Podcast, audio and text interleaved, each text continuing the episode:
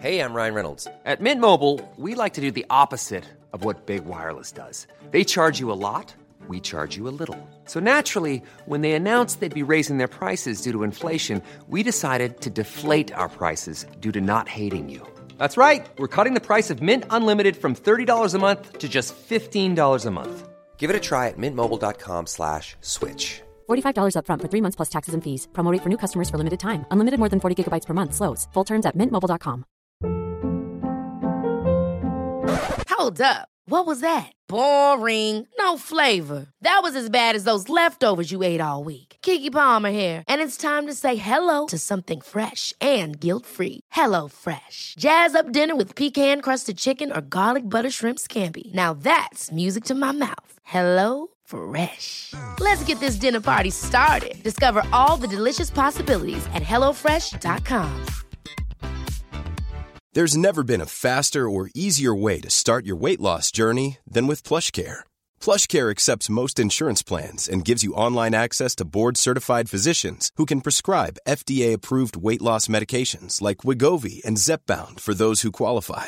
Take charge of your health and speak with a board-certified physician about a weight loss plan that's right for you. Get started today at plushcare.com slash weight loss. That's plushcare.com slash weight loss. plushcare.com slash weight loss.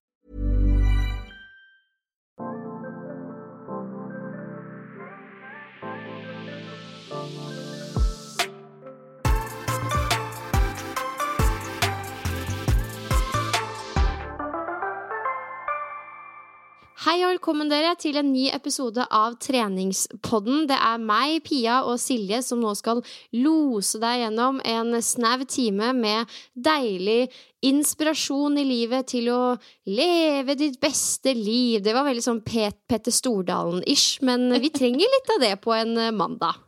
Ja, vi trenger litt av det, og dagens tema det tror jeg er noe som alle på en måte kan kjenne seg litt eller veldig mye igjen i. For det er nemlig et fenomen som ja, i hvert fall jeg har kjent litt på. Du har helt sikkert kjent litt på det. Alle har nok kjent litt på det i stor eller liten grad, og det er prokrastinering. Og så er det jo sånn at alle utsetter på en måte av og til litt sånn forskjellige gjøremål, som f.eks. trening. Men når det skjer altfor ofte, så kan det ha veldig store konsekvenser for både prestasjon og helse. Fordi man rett og slett får mindre tid til å gjøre ting, viktige ting som man hadde lyst og planer om å gjøre.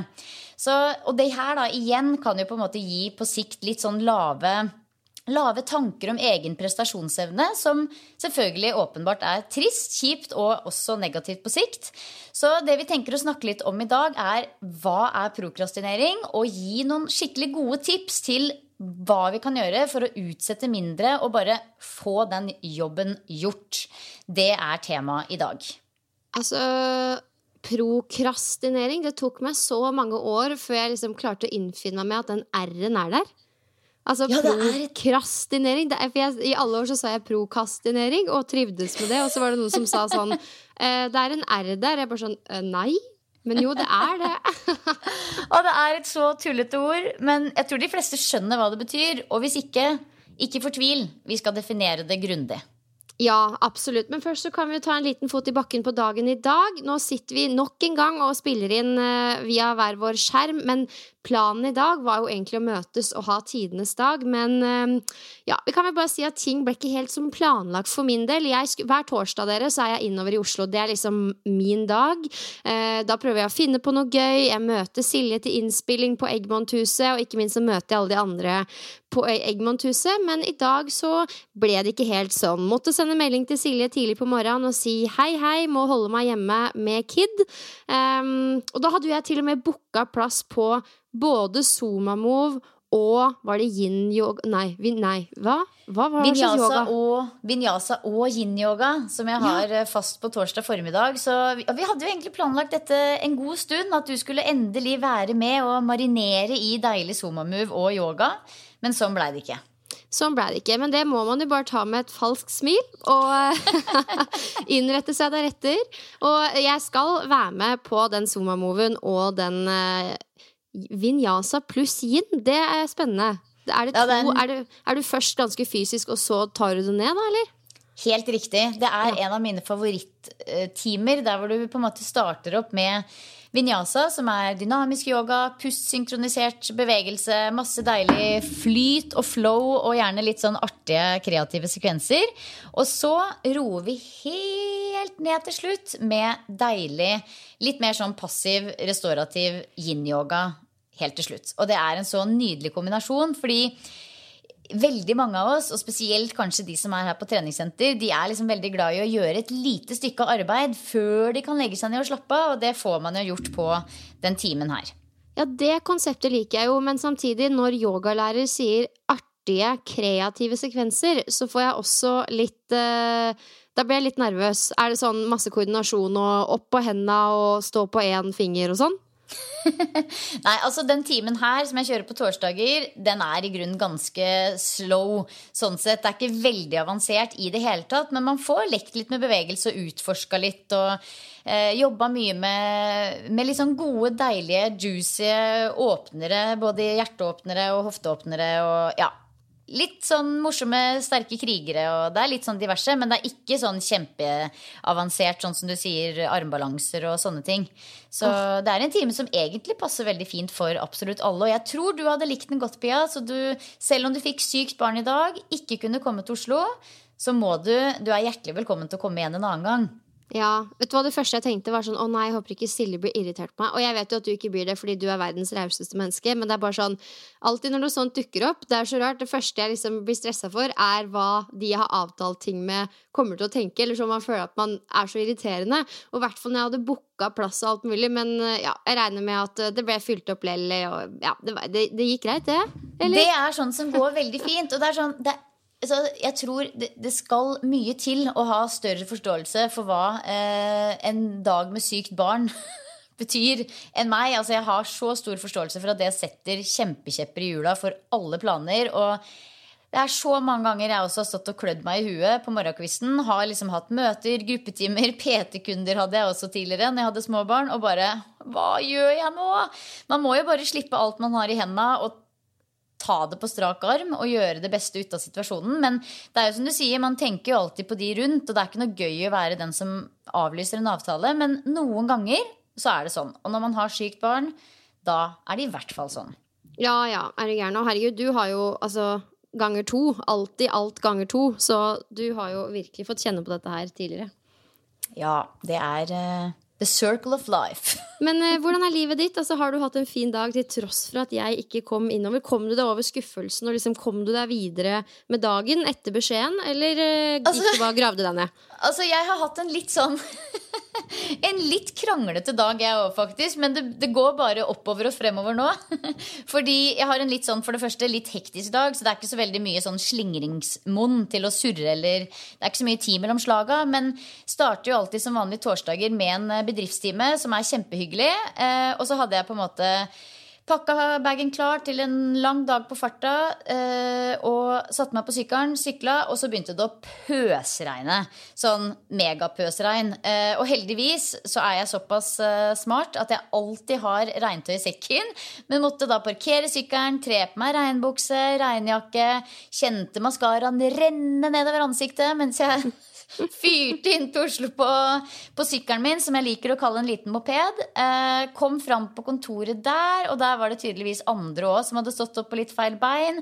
Og fikk alarmen på kontoret der til å gå av. Så var, alle var stressa. Superstress. Og ja, det var sånn, du vet, kaosmorgen. Men så landa vi der i denne yogaen. Det var digg. Eh, og deretter gikk det bare fremover. Kom på Myren, tok meg en skikkelig digg styrkeøkt alene.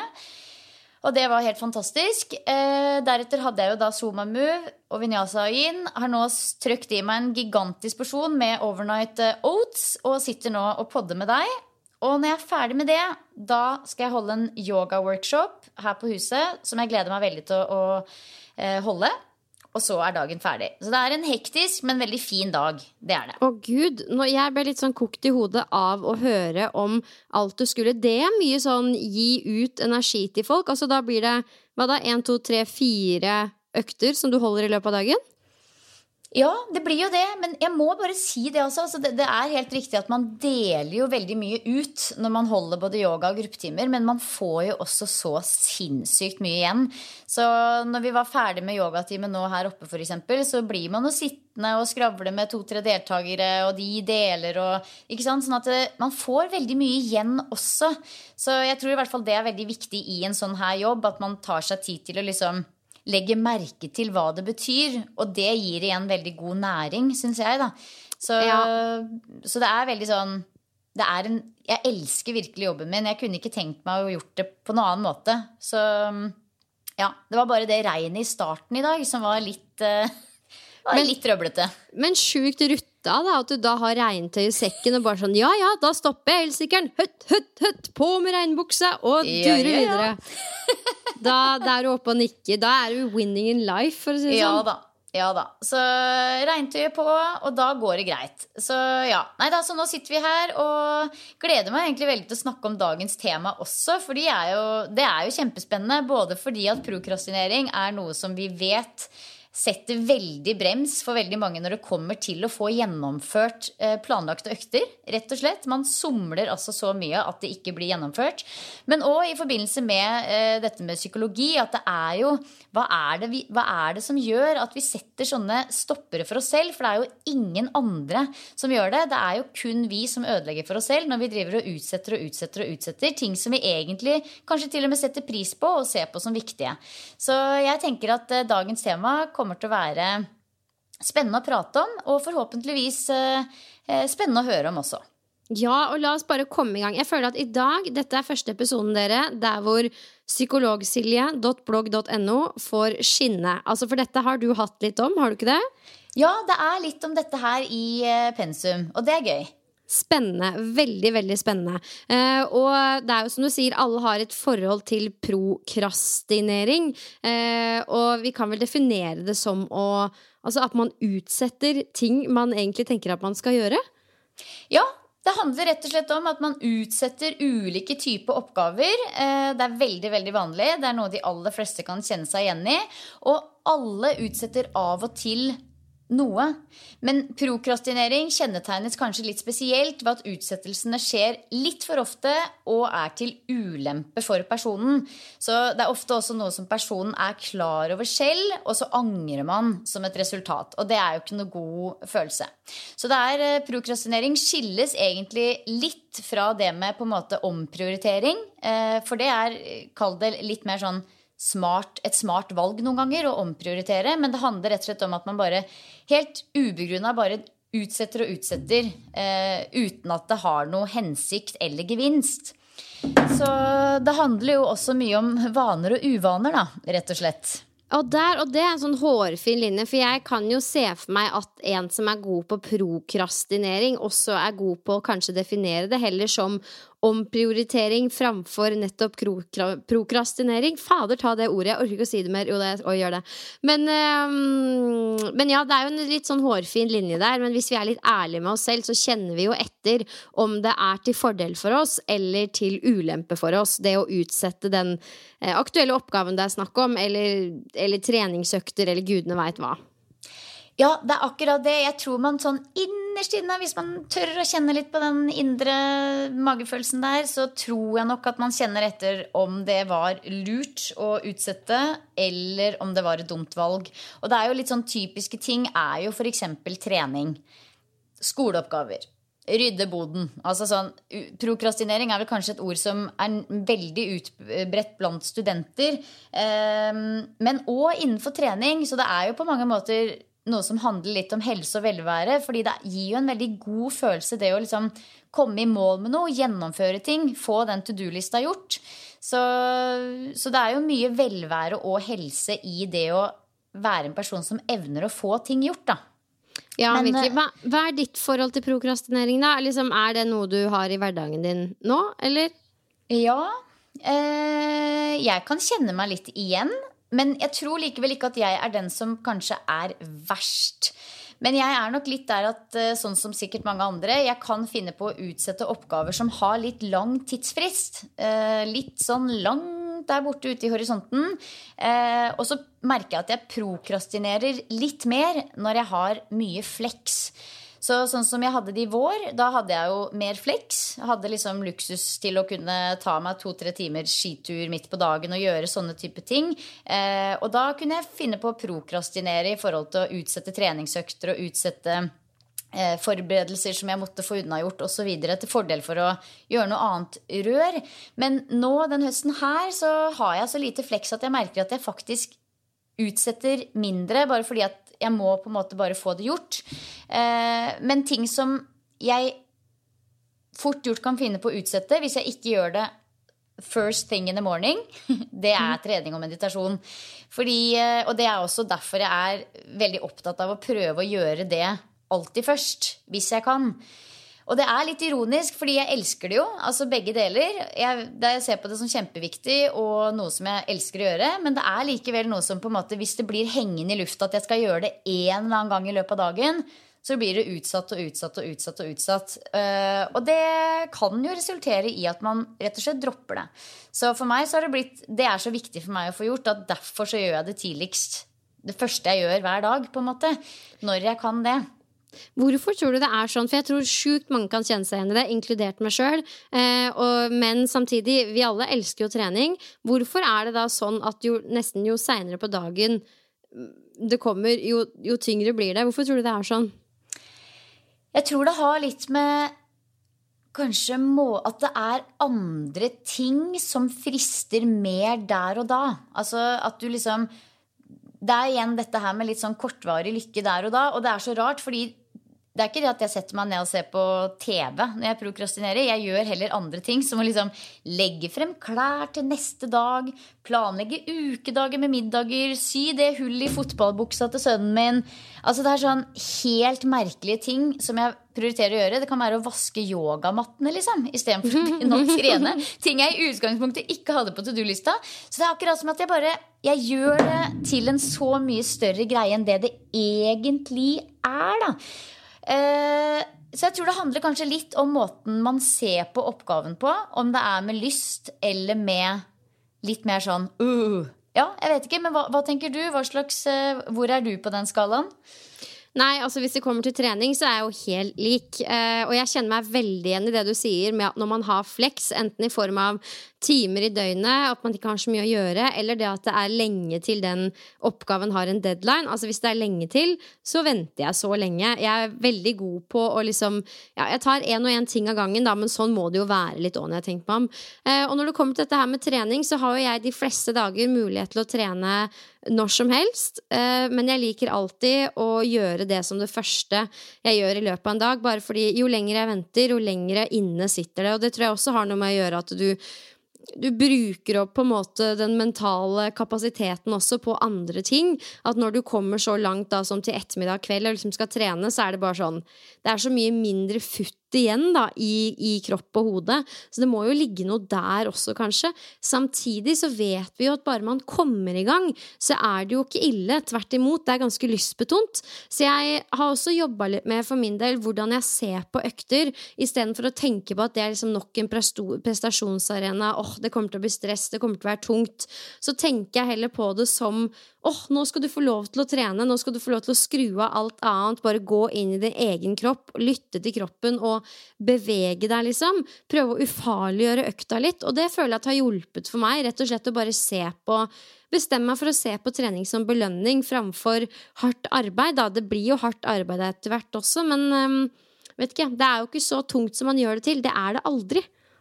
Nei, og da er vi jo veldig godt inne i hvordan man skal rett og slett unngå å prokrastinere. Og det handler jo, som du sier, om å endre måten man ser på oppgaven på. At man istedenfor å se på det som et ork, at man kanskje ser på det som At man i hvert fall prøver å tvinge seg sjøl til å se på det som noe spennende.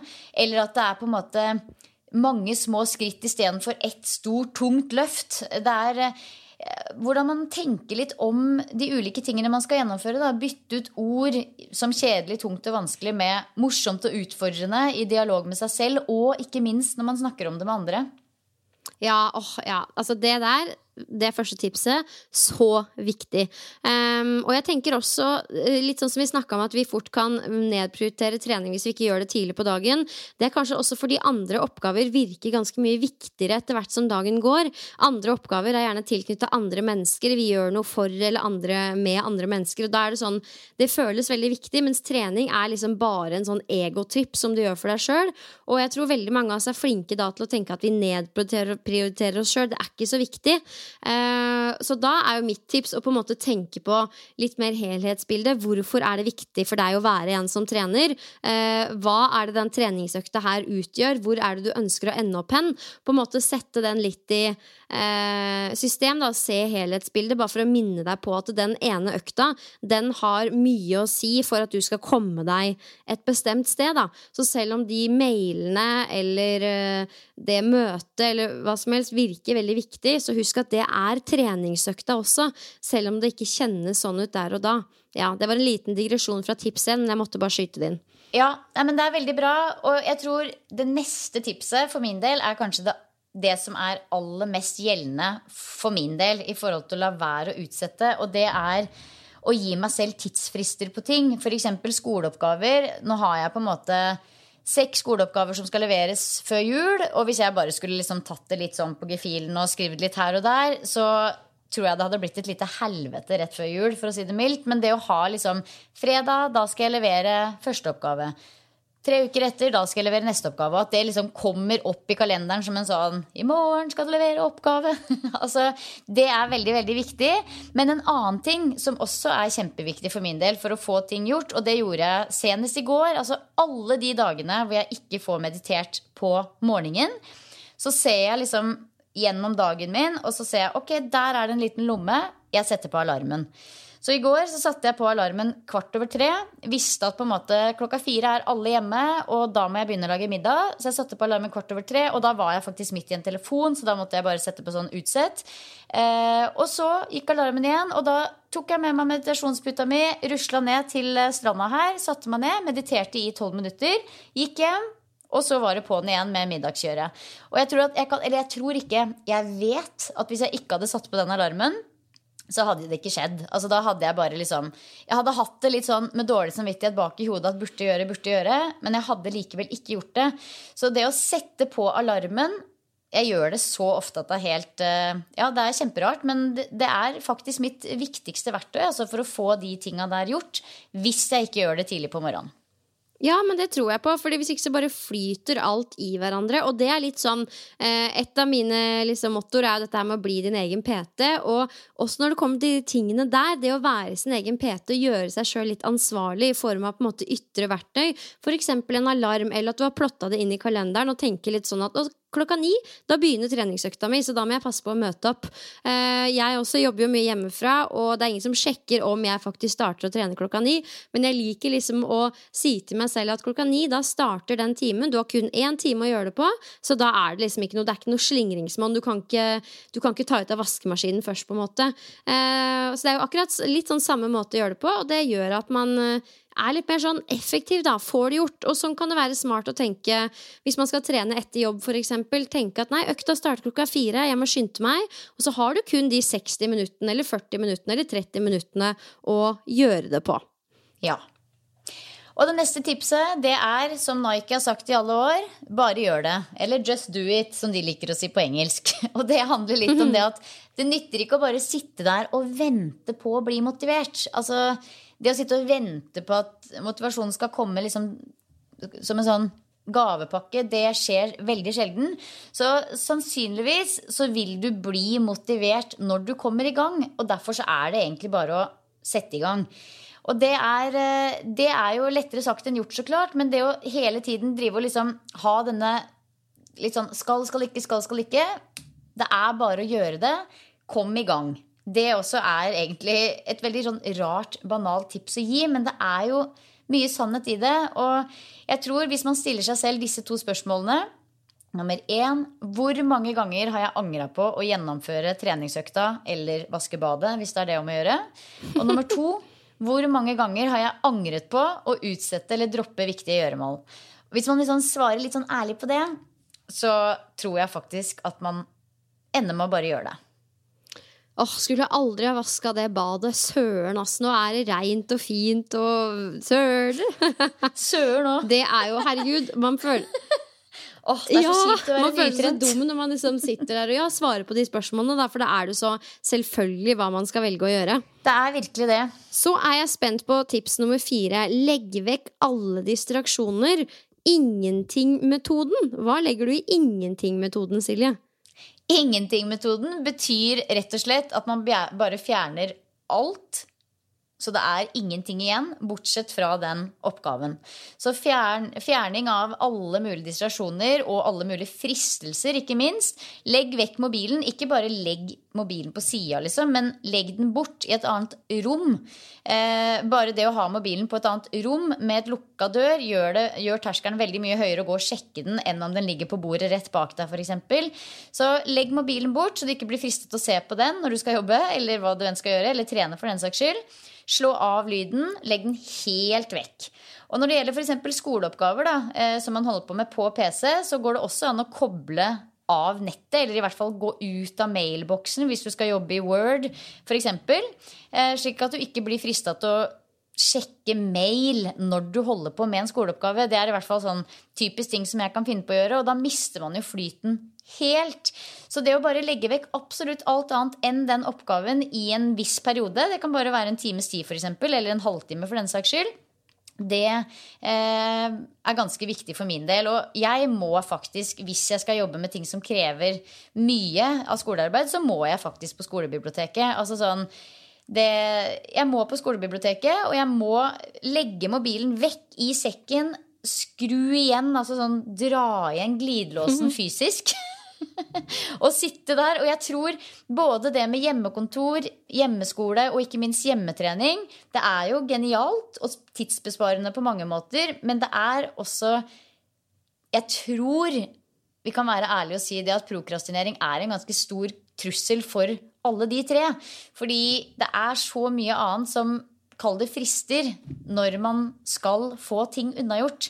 Så Absolutt. Og det, og det er liksom ikke Ja. Det er jo ikke teite, dumme ting heller. Når jeg sitter hjemme og jobber, så er det ganske fornuftig å liksom rydde litt, ta ut av oppvaskmaskinen, sette på en uh, maskin med tøy.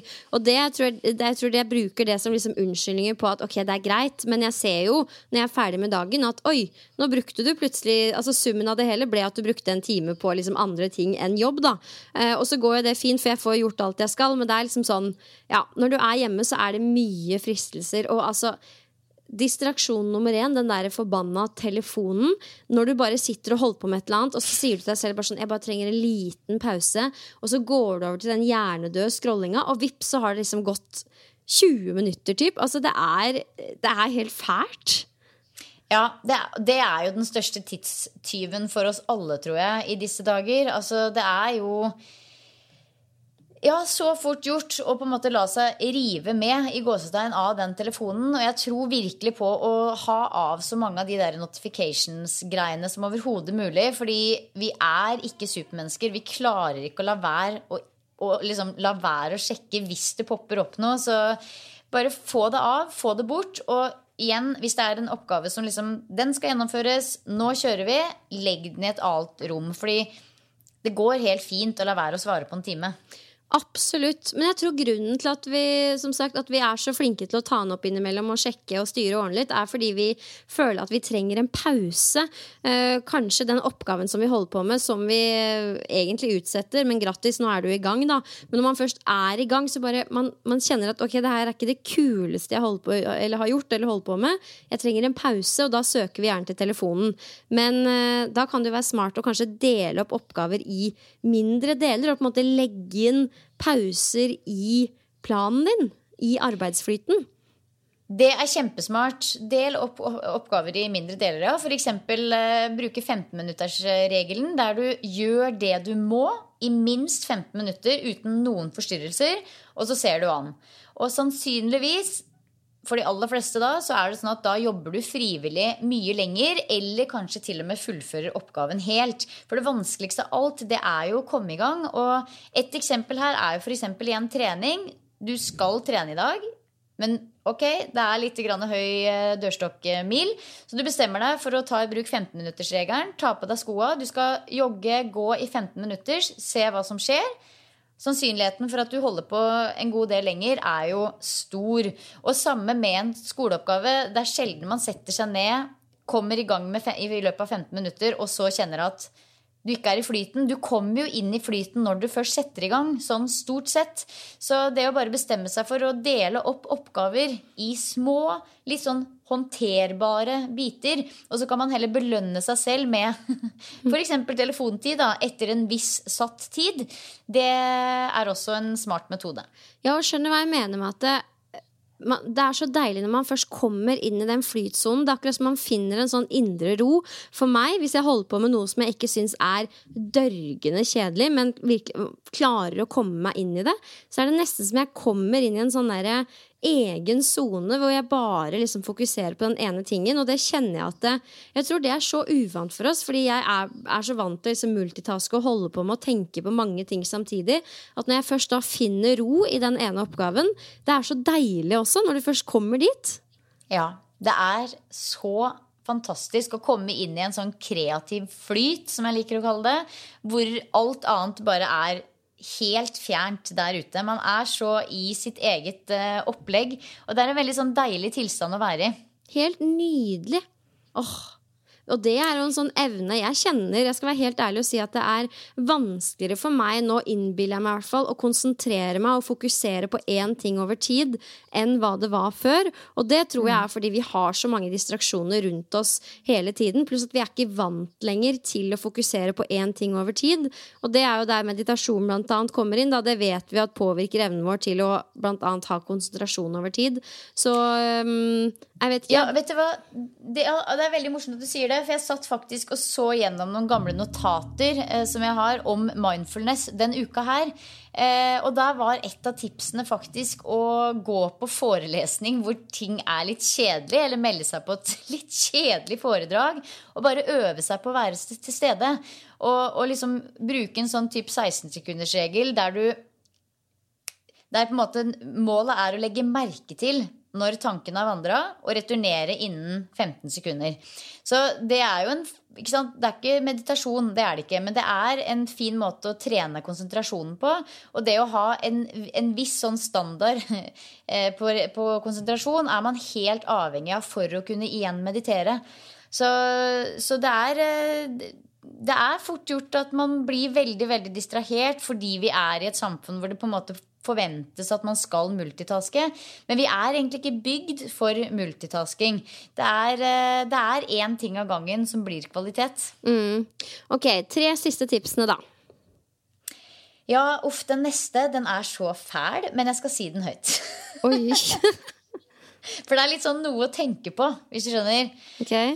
Og, og, den er fæl. Um, men hvis man mistenker, og jeg tror ikke man mistenker det, man vet selv veldig godt, tror jeg, hvis man er en person som utsetter ting litt for mye, som igjen blir kjipt, det er ikke noe god følelse i det hele tatt, så kan man stille seg selv spørsmålet hvor godt trent hadde jeg vært? Eller hvor mye mer hadde jeg tjent?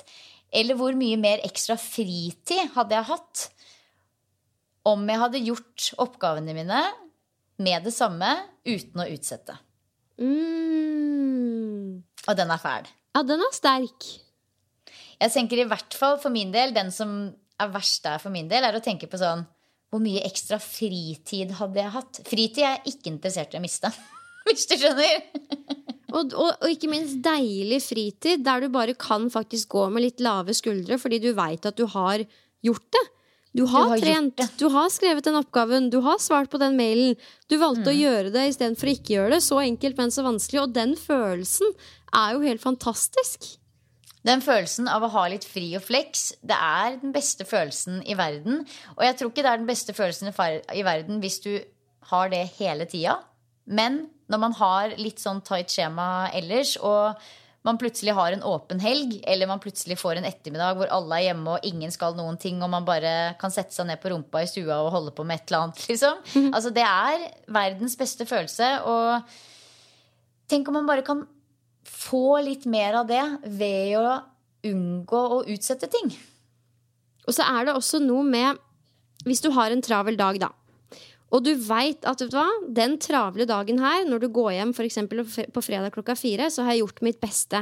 Jeg har ikke prokrastinert. Jeg trente tidlig på morgenen. Jeg var rett på mailboksen. Jobba med den i 30 minutter. Fem minutters pause. Gikk løs på neste oppgave. Altså Hvis du virkelig veit at du har gjort ditt beste, så tror jeg at man har like god følelse. Kanskje man ikke har fått gjort absolutt alt, men man vet at det, Vet du hva, Jeg kunne ikke fått gjort noe mer. Kontra det at du rusler hjem og veit at liksom, ja, sto kanskje litt for lenge ved kaffemaskinen, dro ut den lunsjen, orka ikke å gå i det møtet, tok ikke den telefonsamtalen. Det er sånn, det, det er den følelsen som ikke er så kul. Når du har gjort ditt beste, så står man mye bedre i det at eh, Ok, jeg fikk ikke gjort alt, men uh, I did my best, da. Ja. Jeg er helt enig. Og så er det det nest siste tipset her eh, er også noe som jeg benytter meg av eh, mye. Og det er å starte dagen med de oppgavene som på en måte krever mest. Og når det Nå har jeg allerede sagt at jeg prioriterer trening først. Det er ikke nødvendigvis det som krever mest, men det er det jeg eh, ser på som viktigst ofte. Men etter det så liker jeg faktisk også å starte opp med de oppgavene som jeg gruer meg mest til. Og det høres kjemperart ut å starte dagen med det, men da har man på en måte unnagjort det. At man eksempel, Jeg lager meg ikke en fysisk liste, men jeg ser alltid gjennom på en måte dagens agenda og to do-liste. Litt sånn Liste én, på en måte. Dette må jeg gjøre i dag. Liste to. Dette bør jeg gjøre i dag. Liste tre. Dette kan jeg gjøre i dag. Og de største og kjipeste oppgavene, det som på en måte er sånn åh, som ikke er motiverende å starte opp med i det hele tatt Hvis de ligger og marinerer litt for lenge, så vokser det bare større og større og større. Så det å liksom organisere arbeidsoppgavene og dagen og starte opp med det som krever mest mental kapasitet, som du nevnte i stad, det er bra. Enig. Og da har du liksom litt sånn energi i banken nå, både fysisk og mentalt. Du er litt sånn eh, fremoverlent kontra slutten på slutten av dagen hvor du er litt sånn, du er litt ferdig fra før, og så skal du begynne med det som er seigt. Det er eh, det er seigt. Det er veldig seigt, for det er jo veldig digg da, å si at man liksom er, gjør seg ferdig med trening og de kjipeste oppgavene, spiser en lunsj, og så woho, tre timer etter lunsj så bare gjøre alt det som er egentlig ganske gøy. Så det også tror jeg Det har i hvert fall fungert veldig godt for min del, og jeg tror veldig mange også vil dra litt nytte av eh, å gjøre ting på den måten. Enig. Sist, men ikke minst, så har vi lyst til å tipse deg om at du kan kombinere kjipe oppgaver med noe hyggelig. Eh, altså, kjipt er kjipt, og det er en grunn til at vi prokrastinerer. Det er fordi eh, ja, den oppgaven er kanskje litt kjedelig, da. Det frister ikke.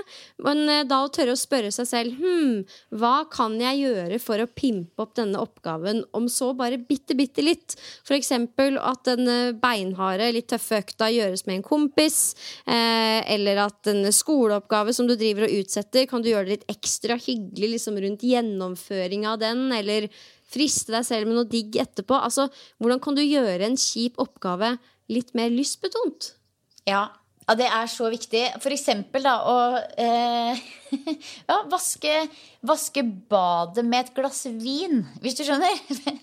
Vaske, jeg er sånn eh, Altså det for meg å ha et rent bad, det er lik god helg, hvis du skjønner. Jeg, jeg syns ikke det er noe digg å våkne opp lørdag morgen og ha sånn dette badet har blitt brukt av grisete barn i en uke. Jeg liker liksom å gå inn i helga med reint bad. Og det er, all, det er sånn rar ting jeg har, men det er veldig viktig for meg. Og det å liksom gjøre det sammen, høre på en podkast, drikke et glass vin mens man gjør det, det går det an å gjøre. Eller som du sier, f.eks. den skoleoppgaven da, som du har grua deg til. Eller om det er et eller annet du kan kombinere med det. At du liksom bestemmer deg for at nei, i dag skal jeg droppe den litt tørre, kjedelige matpakka mi. Jeg skal gå på Kaffebrenneriet, kjøpe meg en luksuskaffe og noe skikkelig digg der. Eh, ja, altså bare rett og slett pimpe opp de kjedelige oppgavene lite grann. Kanskje ikke hver gang, men en gang iblant. Nå ble jeg så nysgjerrig. Har du og Mr. Brooks vaska badet med et glass vin noen gang? Det har vi ikke, det skal jeg være helt ærlig å si, men det vi har gjort, er at vi har nakenvaska bad. Det har dere gjort. Det har vi gjort, og det er òg ganske koselig. Det er artig, men da er jo kort, veien kort til eh, altså eh, di, di, di, distraksjoner. Ja, men da kan man jo eksempel da, da bli motivert av at i enden av denne veldig kjedelige vasken, så er det kanskje noe hyggelig som skal skje. Jøss, her Altså, dette må vi ha med i tittelen. Nakenvasking. Jeg elsker det! Ja, Så det er sånne type ting som man kan gjøre. Å, det var gøy! Det var Åpen gøy. for det. ja.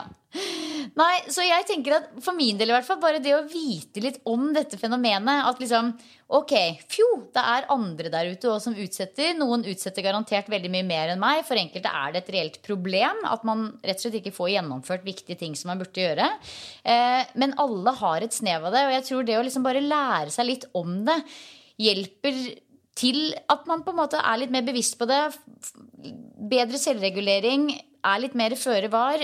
Blir litt mer bevisst på sin egen atferd. Hva slags ting er det man gjør når man prokrastinerer, f.eks. Eh, og bare bestemme seg for at det skal jeg ikke gjøre i dag. Ferdig snakka, på en måte. Eh, men samtidig så tenker jeg jo også at innimellom, spesielt i de periodene man har litt flex, sånn som jeg f.eks. hadde eh, typ fra jul til vår, vår i fjor, så hadde jeg litt ekstra flex. Ikke mye, men litt. Og det var skikkelig digg å bare kunne også faktisk få lov til å somle litt, hvis du skjønner. Eh, for jeg, jeg syns noen ganger at det er litt sånn kjipt at man må haste fra sted til sted. Hvis du skjønner at eh, man hele tida følger klokka sånn Virkelig, det må man jo stort sett. Vi må jo det, vi moderne menneskedyr. Men når man faktisk har litt flekk, så går det kanskje også an å få lov til å somle litt. da. Det også er jo viktig. Ja, og vi slår jo ikke slag for at man ikke skal somle og kose seg litt med det. Det er heller det som er synd, er heller når man liksom har lyst til å få unnagjort en ting, og så skjer ikke det fordi man ikke gidder, og så kaster man bort den tida på scrolling som egentlig ikke ga deg noe. Altså, sånn, når, når ting på en måte bare skjer mot din vilje, føles det ut som, kontra det å bare se i kalenderen og se, vet du hva, i dag har jeg litt god tid, jeg skal kose meg, drikke kaffe, se på God morgen Norge. Jeg tror også der kan folk kjenne etter og vite liksom når det er greit å være litt raus, og når det er chop chop, kom i gang, liksom. Yes. Helt enig. Det er tid for ukas boost! Hei! Ukens boost. Altså, jeg er jo veldig glad i YouTube. Noen ganger så føler jeg meg som den eneste i Norge som er glad i trening på YouTube. Jeg vet at jeg ikke er det, men noen ganger føles det sånn ut. Eh, så det som har gitt meg en boost den uka her eh, Jeg har tenkt på det lenge, da, men jeg liksom tenkte på før vi begynte å spille inn, faktisk, at det jeg har lyst til å nevne, eh, det er at Katarina Solli og Andrea Hegna De har jo også blant annet en podkast som heter Katarina og Andrea. Kjempefin podkast. De har både gjester og e- episoder med bare de, hvor de snakker om ting rundt trening og livet. Det liker jo vi, Silje. Minner meg om en annen podkast som heter Treningspodden. Jo mer av, mer av det, jo bedre. Neida, men de er helt supre jenter. Og de to er også veldig aktive på YouTube. Altså, De kommer med videoer flere ganger i uka akkurat nå. La oss håpe at det holder, fordi ja, mulig jeg er spesiell, men jeg syns det er gøy da, og digg når jeg har litt tid til overs, å legge meg ned på sofaen, kanskje med en Pepsi Max, og se på folk liksom Utøve et sporty treningsliv, det syns jeg er gøy. Så følg Katarina Solli og Andrea Hegna på YouTube. Gå inn og liksom sjekk litt. Kanskje du får en boost du òg til å komme deg på trening. Det er et eller annet med at når du, da, når du sitter hjemme og er litt sånn treig på avtrekkeren, så ser du på en video med en person som kanskje går gjennom litt av det samme. Så ser du da hvordan de snører på seg skoa, kommer seg på trening, ser at de trener. Da, i ni av ti tilfeller, så blir jeg sånn Yes, jeg går og trener. Skjønner du? Ja, ja, ja. Det, det er så sant, det der, altså. Man blir jo supermotivert av andre til å gjennomføre ting. Så jeg må innrømme at jeg er litt eh, Jeg er en av de som er litt dårlig på YouTube. Jeg glemmer litt bort at det eksisterer, rett og slett. Og jeg vet ikke helt hvorfor det er sånn, men men eh, ja, det er liksom ikke en sånn naturlig underholdningskanal hvor jeg går nå. Men samtidig så vet jeg jo at det fins masse sånt der som jeg helt sikkert hadde satt veldig pris på. Så Ja, men altså den, den høsten her har ikke du tid til YouTube, eh, Silje. Det er et Nei. overskuddsprosjekt. Det er det jo. Eh, Ja. Og jeg skjønner veldig godt hva du mener. Sånn som du beskriver YouTube der, det er litt TikTok for meg. Det er litt sånn Det er gøy og sånn, men jeg bare Jeg kommer meg ikke inn dit. Jeg glemmer liksom at det fins. Eh, men, og der er det jo forskjell på oss, da. Men hvis du skulle finne på å ramle inn på YouTube etter at du har sett alle videoene mine, så kan du se Katarina og Andrea sine. ja, men det, det skal jeg faktisk gjøre, altså. Jeg liker jo de jentene veldig godt. Hva er det som har gitt deg en boost siden sist? Du, det er egentlig litt sånn derre fra bunn til topp på 1, 2, 3, holdt jeg på å si. Altså egentlig bare kort og enkelt forklart hard work pays off. Fordi apropos prokrastinering, så har jeg nå hatt i liksom, litt sånn styggen på ryggen et sånt gruppetreningsprogram nå eh, siden august som på en måte bare har ligget der og vært sånn Lag meg! Lag meg nå! og så har jeg på en måte altså det, er, det er egentlig feil å si eh, prokrastinering. Jeg har på en måte omprioritert å legge det litt vekk, fordi det er et så tidskrevende prosjekt. Det er på en måte den gruppetimen jeg har i sal, som krever mest når det gjelder koreografi eh, finne musikk, mikse musikk, alt dette her. Det er en kjempeprosess. Men jeg har liksom hatt spillelista klar, da ligger det litt sånn bak, og så i helga så tok jeg tak i det. Og du vet, sitter der fredag kveld klokka 11 og bare mikser og styrer og svetter og holder på, og jeg tenker i mitt eget hode det er ikke verdt det. Det gjør jeg. Det skal jeg være ærlig og si. Men så står jeg der, da. Tirsdag klokka seks. Kjører Splitter nytt og nydelig eh, pulsprogram med masse digg musikk, masse herlig energi, fine folk som bare er så nydelige. Og den energien i salen, og jeg kjenner bare i løpet av ett minutt at jo, det er faktisk verdt det. Det er det. Og det er noe med det at liksom når man virkelig legger sjela si i et prosjekt og jobber og svetter og vrir huet sitt, og prosessen på, måte, på mange måter føles litt ut som et mareritt Allikevel, når man har landa noe man er stolt av, så er det altså verdens beste følelse. Og jeg, jeg, vet ikke hvor mange altså Det her skjer hvert eneste år. Det er den ene timen. Den, den, liksom, den bare drar liksom livskrafta ut av meg, på en måte, fordi den tar så lang tid å, å lage. Men altså, vet du hva? Det er bare en så fin følelse. Og de få gangene jeg er oppe til lenger enn 23.00, så er det fordi jeg sitter og lager gruppetimer.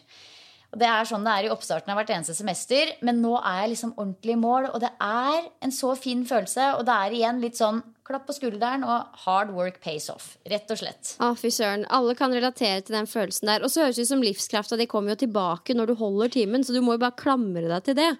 Ja, med en gang. altså Den energien fra deltakerne og bare den samme gjengen som står der hver uke. altså Det er så ukas høydepunkt. Det er som en liten fest i hverdagen. på en måte. Det er så verdt det. Så jeg må jo aldri finne på å legge vekk den delen av meg. på en måte. Men, men der og da, når man står oppi the hard work, så så blir man jo Ja, ja altså det er sånn Hva heter den timen? Hva slags, kort, hva slags type time er det, liksom? Nei, det er en, det er en, den heter pulsintervall, og det er en god, gammeldags høypulstime. Der hvor du jobber sang for sang, tema for tema, bruker eh, fem ulike metodikker og legger opp trinn etter det. Og i utgangspunktet så er ikke timen spesielt avansert når det kommer til koreografi, men det er allikevel veldig eh, avansert å legge opp timen fordi man følger eh, sangen i sin originale form. Så bare for litt sånn på geekenivå, det må liksom gå opp i åtter hele tiden, og hvis de ikke gjør det, så må du knekke en kode det der. Eller mikse det sånn at det går opp. Og det er liksom veldig sånn Veldig på detaljnivå. Så ja. Så det er Det tar mye tid, for å si det sånn. Så når vi er ferdige å podde nå, da skal jeg ta med meg PC-en min ned til Pontus, som klipper podden, og få han til å hjelpe meg med den siste finishen. Klippe vekk noen fæle tellinger og litt sånn småtteri, og så er det helt bankers. Men det er det derre småtterigreiene som er veldig tidskrevende. Og det er litt artig at du sier det, fordi jeg tror øh, de som går på treningstimer, også sånne timer, tenker liksom ikke over de tingene der.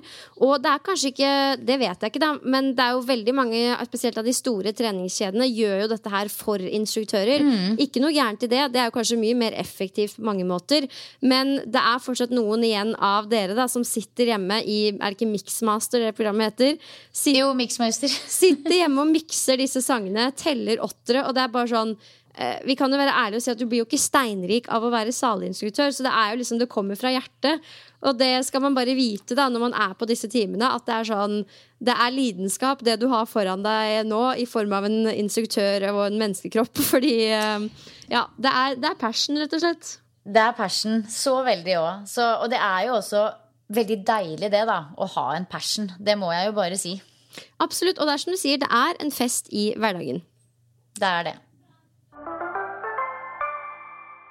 Ja, jeg mistenker vel at du ikke har verdens mest spennende dag fremfor deg, men uh... Jaså, er du frekk?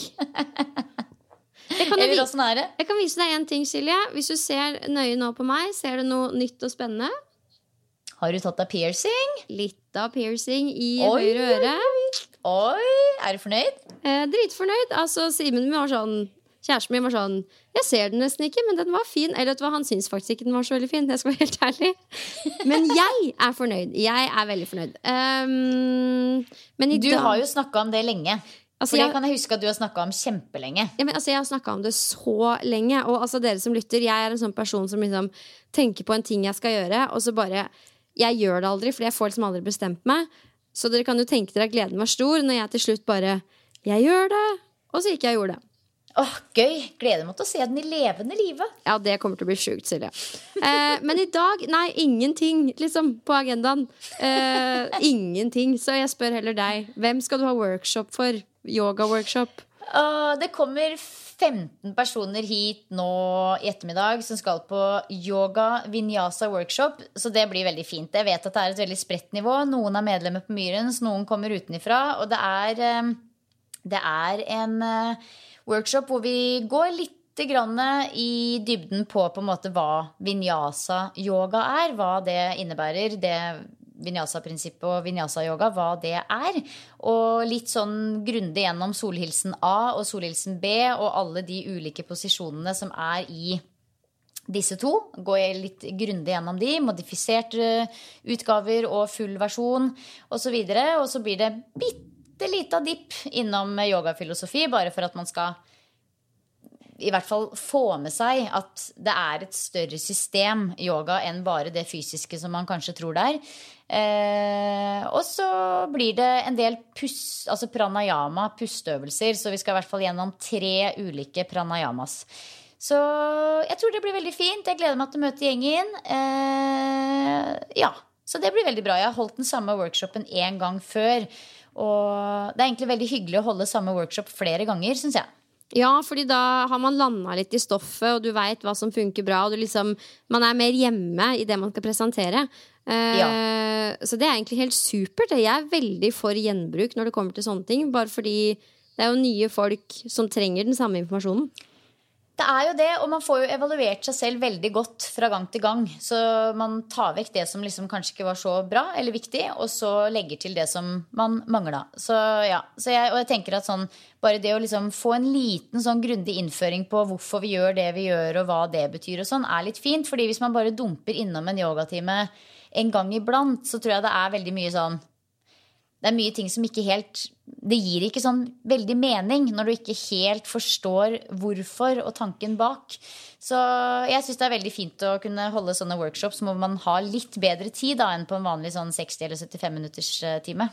Høres smart ut. Jeg er jo en av de som har ramla inn på yoga på Sats liksom et par ganger i livet mitt, og da har jeg vært sånn What the actual fuck is this? uh, ja, og det, og det er litt synd, da. Men du, vet du hva, Silje? Én ting før vi avslutter. Jeg har hatt det i manuset mitt hver eneste gang vi har spilt inn de siste ukene. Og så har jeg glemt det, men nå kom jeg på det. Du har jo klart enarms pushup. Ja, Hvorfor har du ikke stemmer. sagt det? Nei, altså, vet du hva? Jeg tror det bare eh, Ja, hva er grunnen til at jeg ikke har sagt det? Jeg tror bare jeg ikke har tenkt på det. Men, og nå er det jo en stund siden jeg gjorde det òg. Men det, det var ikke en sånn veldig stor greie, skjønner du, fordi Ok. Greia er det, det var samme dagen som jeg skulle ta vaksine, faktisk. Nummer to, som jeg gjorde det. Og jeg hadde på ingen måte altså, Det her er litt rart, skjønner du. Det var en torsdag, og det er lenge siden, for jeg husker jeg hadde på meg kort shorts, så det er i hvert fall liksom fire uker siden. Og det var på en torsdag, faktisk, fordi jeg hadde trent. Og jeg hadde tatt enarms pushup, men jeg gjorde det da liksom eh, på knærne. Eh, fordi jeg ikke klarte på tærne. Og så hadde jeg en Zumamud-time hvor det også er veldig mye pushup-varianter. Og så jeg, hadde jeg dusja, satt ute og spiste lunsj med noen kollegaer. Og så spurte de meg åssen det gikk, og så var jeg sånn Nei, jeg vet ikke. Jeg klarer det sikkert før jul. Og så var de sånn Hæ, nei, men du klarer det sikkert nå. Og så var jeg sånn Nei, jeg gjør ikke det. Og så var de sånn Jo, du gjør det. Og så sa jeg bare ok, noen må flekke opp kamera, filme dette her. Og så klarte jeg det. Og det var så rart. Fordi Altså, klarte og klarte. Det så jo, det var ikke en veldig pen pushup, men, men jeg fikk det til. Eh, så det var jo veldig gøy, da. Og det, og det sier også litt om at jeg er i veldig sånn hvilemodus når jeg trener selv, egentlig. Fordi jeg tror ikke jeg hadde klart det på egen hånd. Nei, det er jo litt spennende, det der, og det, det vil vi jo aldri finne ut av. Og det er artig, for jeg så den videoen, du la det jo ut på Instagram, eh, og så tenker man jo sånn jøss, det er så rart ut. Men, men, jeg har jo prøvd et par ganger på en av pushup, og det ser jo rart ut. Det er en rar øvelse. Du, du ser ut som du blir vridd som en sånn kjøkkenklut, samtidig som du går ned i en slags pushup på én arm, liksom. Så det var picture perfect, så vidt jeg kunne se. Ja, da, ja, det var visst det. Jeg fikk godkjent av de eh, som var rundt meg, som er hardbarka PT-er. Og hadde jo på meg det rareste antrekket. Hadde glemt bh den dagen. Hadde på meg sånn flagrete hippie-tunika. Og det var jo ingenting som stemte, men jeg fikk det til likevel. Og det, det, er egentlig litt sånn note to self, i hvert fall når det gjelder meg, at jeg kan ikke drive og teste på ting alene. Jeg må ha en liten sånn heiagjeng, jeg, faktisk. Fordi ellers så tror jeg ikke at jeg kommer noe videre. Altså, jeg må ha noen som står der og ser på når jeg skal teste ting. Ja, det er jo, det er jo et sterkt virkemiddel. Da. da får man jo litt mer presset på seg. Og det er jo det som er veldig positivt med å f.eks. være på en sånn crossfit-boks. For jeg merker jo at det miljøet jeg er i her, hvor alle trener på crossfiten, har blitt veldig sånn testete. Det er liksom Terskelen er veldig lav for å teste. For meg så er jo det sånn kjempegreie. Sånn Kanskje en gang i året. Så tester jeg nå. men på crossfiten så er det Ja, men det er sant. Det, crossfit ufarliggjør både konkurranse og også testing og det her å legge merke til progresjon. Det er liksom en del av treninga. Det er en del av det man driver med. Og det føler mm. jeg veldig mange har godt av. Ja, jeg har veldig godt av det. Så, så det var veldig gøy, da. Så, men ehm, ja. Det, jeg, jeg, nå er jo kanskje da målet å klare to til jul, da, istedenfor én. Men uh, det er eh, Det kan hende jeg må ha heiagjeng da òg, altså. Vi stiller Vi møter Silje et eller annet sted i Oslo sentrum og heier deg inn til mål på to enarms pushup. Ja, det hadde vært moro. Herregud, folkens, takk for at dere lytta. Nok en gang håper dere fikk eh, litt ut av ukas episode. Om ikke annet så bare sånn gode påminnere til hvorfor det lønner seg å få ut fingeren og gjøre det. Enten det er trening, skoleoppgave, husarbeid, you name it. Men bare følelsen av å ha gjort det kontra det motsatte er liksom så mye bedre. Så ikke tenk, bare gjør. Yes. Ha en strålende uke, folkens. Og så poddes vi neste uke. Ha det.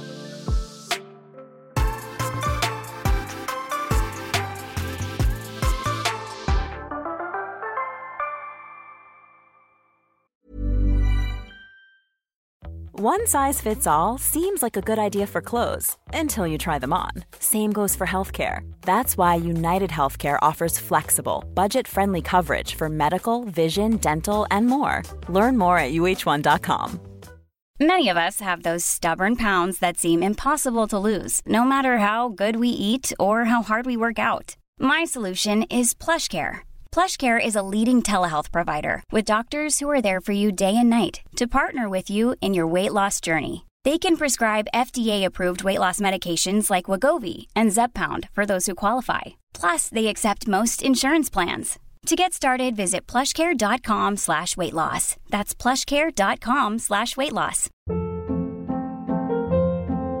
Hold up. What was that? Boring. No flavor. That was as bad as those leftovers you ate all week. Kiki Palmer here, and it's time to say hello to something fresh and guilt-free. Hello Fresh. Jazz up dinner with pecan-crusted chicken or garlic butter shrimp scampi. Now that's music to my mouth. Hello Fresh. Let's get this dinner party started. Discover all the delicious possibilities at hellofresh.com.